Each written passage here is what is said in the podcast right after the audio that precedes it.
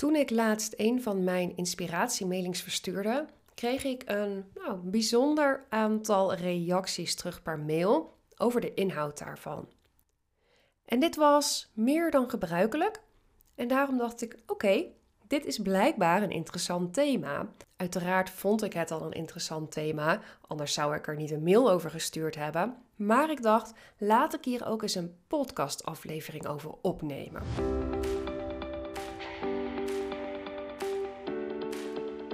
En het gaat hierbij over de prijs die jij voor jouw dienst vraagt, in combinatie met wat jij doet qua acties en handelingen. Nou, de reden van dat verhaal wat ik had opgeschreven was dat mijn coach aan mij vroeg: wat zou je doen of anders doen als je nu 15k voor je aanbod zou vragen ten opzichte van hetgeen ik nu vroeg? En zo'n vraag laat je op een andere manier nadenken over bijvoorbeeld marketingacties die je doet, weggevers die je maakt, producten die je mogelijk gaat ontwikkelen of niet ontwikkelen. En nou, in mijn geval ook de hoeveelheid uitingen op bijvoorbeeld Instagram, LinkedIn, nou ja, allerlei kanalen waarop ik actief ben. En ik kwam dus onder andere tot het inzicht ik zou minder delen. Ik zou dus een hoger bedrag gaan vragen voor mijn dienst. En ik zou juist in hetgeen ik nu gratis naar buiten breng, een vermindering gaan toepassen. En in mijn geval, ik heb een lange tijd 14 Instagram-posts per week gedeeld. En dat is natuurlijk ontzettend veel.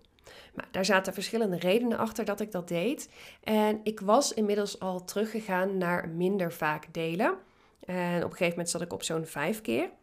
Maar door die vraag kwam ik eigenlijk tot het inzicht. Ik zou denk ik naar twee à drie keer per week gaan. En ook de inhoud van de posts, van de content die ik deel, zou anders worden. Waar ik voorheen erg richtte op nou, snelle, handige tips. vijf manieren om 10 stappen om dit te bereiken. Zou dat juist iets zijn wat ik minder ga doen? Want de klant die 15k of meer of welk bedrag, kijk even ook voor jezelf als je luistert naar deze podcast. Wat zou voor jou een nou, drievoudiging of vertienvoudiging kunnen zijn van je prijs? Maar de klant die dat betaalt, is niet de klant die zit te wachten op de snelle hacks of de quick tips of de in drie stappen bereik je dit. Of de klant die, ervan, ja, die gelooft dat je in drie maanden tijd je omzet kunt verdubbelen, verdriedubbelen, vervier, vijfvoudigen. Dat is de klant die op zoek is naar de fine-tuning, om het zo te noemen.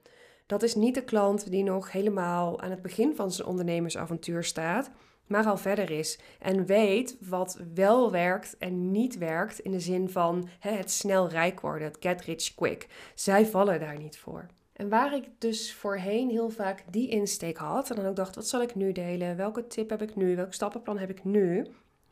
Zou ik, als ik een hogere prijs vraag voor mijn aanbod, juist veel meer laten zien van mijn eigen gelaagdheid. Ik zou mensen aan het denken willen zetten. Ik zou gesprekken willen aangaan die verder gaan, die dieper gaan. Dat zijn niet de gesprekken die op gang komen als jij een stappenplan deelt. Van in vijf stappen ga je dit en dit bereiken. Nee, dat zijn de feedback die daarop krijgt. Oh, handige tips, ga ik toepassen. Nou, dat soort dingen. Maar ik wil diepgang. Ik wil mijn brein aan het werk kunnen zetten. Ik wil kunnen sparren over visies, over verschillende invalshoeken. Ik wil mijn kennis, mijn, alles wat ik heb opgedaan, mijn ervaring. Ik wil dat kunnen toepassen en licht laten schijnen op een situatie die verder gaat dan wat je op het eerste oog zou reageren. Maar daar moet wel een andere ingang dus voor zijn. Want dat soort gesprekken krijg je dus niet met de tipsposts. En dit wil niet zeggen dat ik nooit meer een tip ga delen. Maar even weer terug naar het verhaal. Zulke gesprekken krijg je alleen maar als jij ook de diepgang kunt en durft te zoeken in de content die je deelt. En daar mogelijk ook mensen mee afstoot die daar niet naar op zoek zijn. Maar dat is ook oké, want dan is dat ook niet je doelgroep. En het mooie zou ik daar ook bij vinden, is volgens mij een gevolg van een hogere prijs vragen, is dat er ook een mindere terugrekening naar uren zou plaatsvinden. Kijk, ik verkoop een trajectprijs. En de meeste ondernemers die trajecten, coachingstrajecten verkopen, die werken met een trajectprijs. En als jij in een bepaalde prijssfeer zit, krijg je ermee te maken dat potentiële klanten gaan terugrekenen naar uren. En of jezelf ook, dat hoor ik ook. Ondernemers die zelf zeggen: Ja, maar ja, ik heb dit is mijn uurtarief. Ik spreek de mensen in zoveel sessies, dus daar is mijn trajectprijs op gebaseerd. Maar wat nou als dat niet het geval meer zou zijn?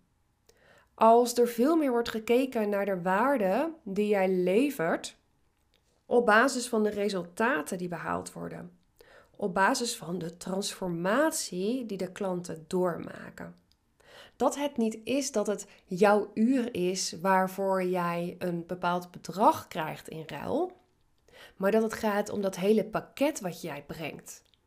Om die kennis, om die ervaring, om die inzichten, om dat, dat meedenken, dat, datgene wat in jouw hoofd zit, wat in jouw hersenen zit, dat jij dat kunt toepassen op die klantcase die jij hebt. Hoeveel mooier is dat? Ja, dat is iets wat mij wel heel erg aanspreekt. Want dat betekent, zoals ik al eerder zei, dat ik gewoon mijn hersenen kan inzetten. Dat ik word uitgedaagd. Dat ik aan het denken word gezet. En daarmee kom je tot veel grotere, impactvollere, als we even dat woord erin gooien. Is niet helemaal het juiste woord, maar ik weet even niet hoe ik het anders zou zeggen.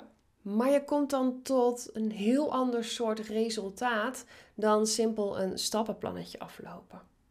En ik plaatste de inhoud van deze e-mail ook in een Instagram-post.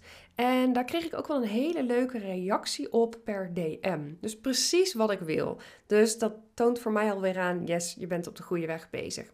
Maar iemand die zei van, je zou je juist niet meer gaan delen als jij een hogere prijs vraagt, heb je meer tijd, zou je meer tijd kunnen hebben of maken om juist meer te delen. Kijk, daar zit natuurlijk ook al een implicatie in van een hogere prijs, dat je daarmee meer tijd overhoudt. Daar, ja, daar valt natuurlijk wel wat over te zeggen. Dan, dat is volgens mij niet evenredig met elkaar verbonden. Maar ik vond de invalshoek wel heel interessant. Dus ik vroeg ook aan haar van, oh wat interessant dat je dat zegt. En hoe komt het dat jij dat zo ziet? En zij gaf daar vervolgens op aan van, ja, dat ik dan meer tijd zou besteden aan het opbouwen van mijn personal brand. En dat dus doen met die content. Uh, omdat je dan ook sneller de ideale klanten kunt vinden. Een grotere stroom nieuwe ideale klanten daarmee kunt aantrekken. Maar ze was het ook met mij eens, hè, minder de categorie snelle tips, maar meer juist die diepteanalyse. En dat vond ik wel een hele interessante visie daar ook weer op. Want ja, wil je meer klanten ook als jij een hogere prijs vraagt? Of is het juist dat je de klanten die je hebt, misschien dezelfde hoeveelheid houdt en daar op een andere manier mee gaat werken. Nou, dat is volgens mij voer voor een hele andere aflevering. Maar ik vond het wel heel interessant om dus te zien wat dit al teweeg brengt. Ook die reacties op de e-mail die ik dus al uh, daarover heb ontvangen. Mensen die ook door zo'n proces gaan. Van ja, wat, wat zou je anders doen? Of gewoon überhaupt die vraag. Wat, wat zou je anders doen als je drie keer zoveel vraagt? Of als je tien keer zoveel vraagt? Als jij dat nu eens voor jezelf gaat bekijken, wat zou jij anders doen? En volgens mij heeft het dus een heel deel te maken ook met een soort bewijsdrang. Want wat ik dus bij mij opmerkte, is dat ik gek genoeg, zoals ik het zelf noemde, minder bewijsdrang zou voelen als ik een hogere prijs zou vragen dan als ik een ja, lagere of deze prijs zou vragen die ik nu hanteerde. En dat is natuurlijk wel fascinerend als je het mij vraagt. Je vraagt meer geld en je voelt minder bewijsdrang. Waar zit dat dan in? En bewijsdrang zit natuurlijk in jezelf. De bewijsdrang komt vanuit ja, waar je, wat je zelf ervaart. Je voelt vanuit jouzelf een bewijsdrang. En ik denk dat dat dan dus ook weer te maken heeft met als jij heel veel deelt, uh, nou ja, dat heb ik natuurlijk zelf ook gewoon een, een lange tijd gedaan. Dus ik steek uh, zeker de hand in eigen boezem. Maar als je heel veel deelt, dat je eigenlijk met elke post wil laten zien: kijk eens wat ik kan. Kijk eens wat ik weet. Kijk eens wat ik in huis heb. Kijk eens wat een goede tip. Kijk eens wat je hiermee hebt. Hiermee ga je dit bereiken. Maar wat je daarmee eigenlijk creëert, is natuurlijk verschrikkelijk veel informatie op jouw volger. Op degene die dat leest. En dan is de vraag: komt alles wel even goed aan? Dat was voor mij ook een van de redenen om te minderen. Dat ik dacht: ja, het is, het is heel veel. En dan heb je het ene gelezen, dan kun je dat eigenlijk bijna niet verwerken of laten bezinken. En dan komt er alweer wat nieuws. En ik denk dus dat die verminderde bewijsdrang bij een hogere prijs juist heel goed bijdraagt aan dat doel wat je wilt bereiken. In ieder geval in mijn geval. Het doel wat ik heb is meer die diepgang opzoeken, meer die gelaagdheid opzoeken, meer die gesprekken kunnen aangaan. En daarvoor is minder bewijsdrang nodig. Maar dat betekent dus wel dat je een switch moet durven maken in ja, de manier hoe mensen je kennen en hebben leren kennen. En dat je nu iets anders gaat doen.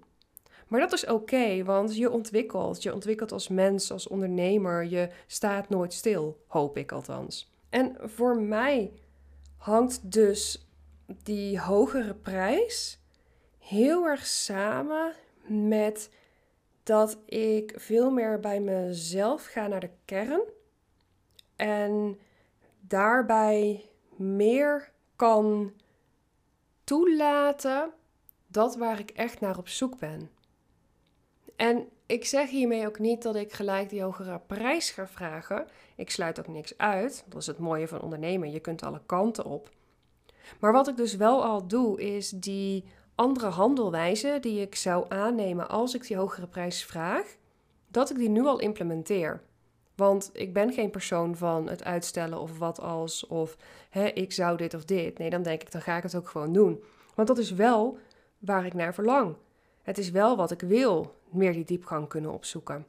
Dus voor mij hangt die bewijsdrang en prijs ja, zijn, zijn zeker met elkaar verbonden, maar niet dat juist het een toeneemt als het ander toeneemt.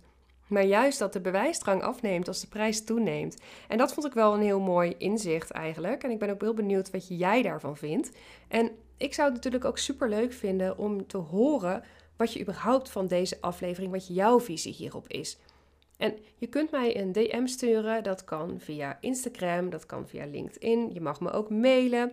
Nou, postduif lijkt me een beetje lastig.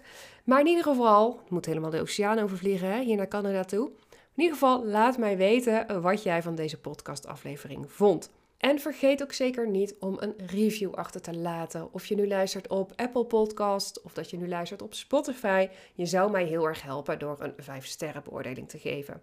En als je denkt, andere mensen moeten deze podcast ook luisteren, deel hem dan ook vooral. Tag mij ook even, vind ik hartstikke leuk om te zien. Dankjewel dat jij er weer bij was en ik hoop jou de volgende keer weer te zien, te horen. Doeg!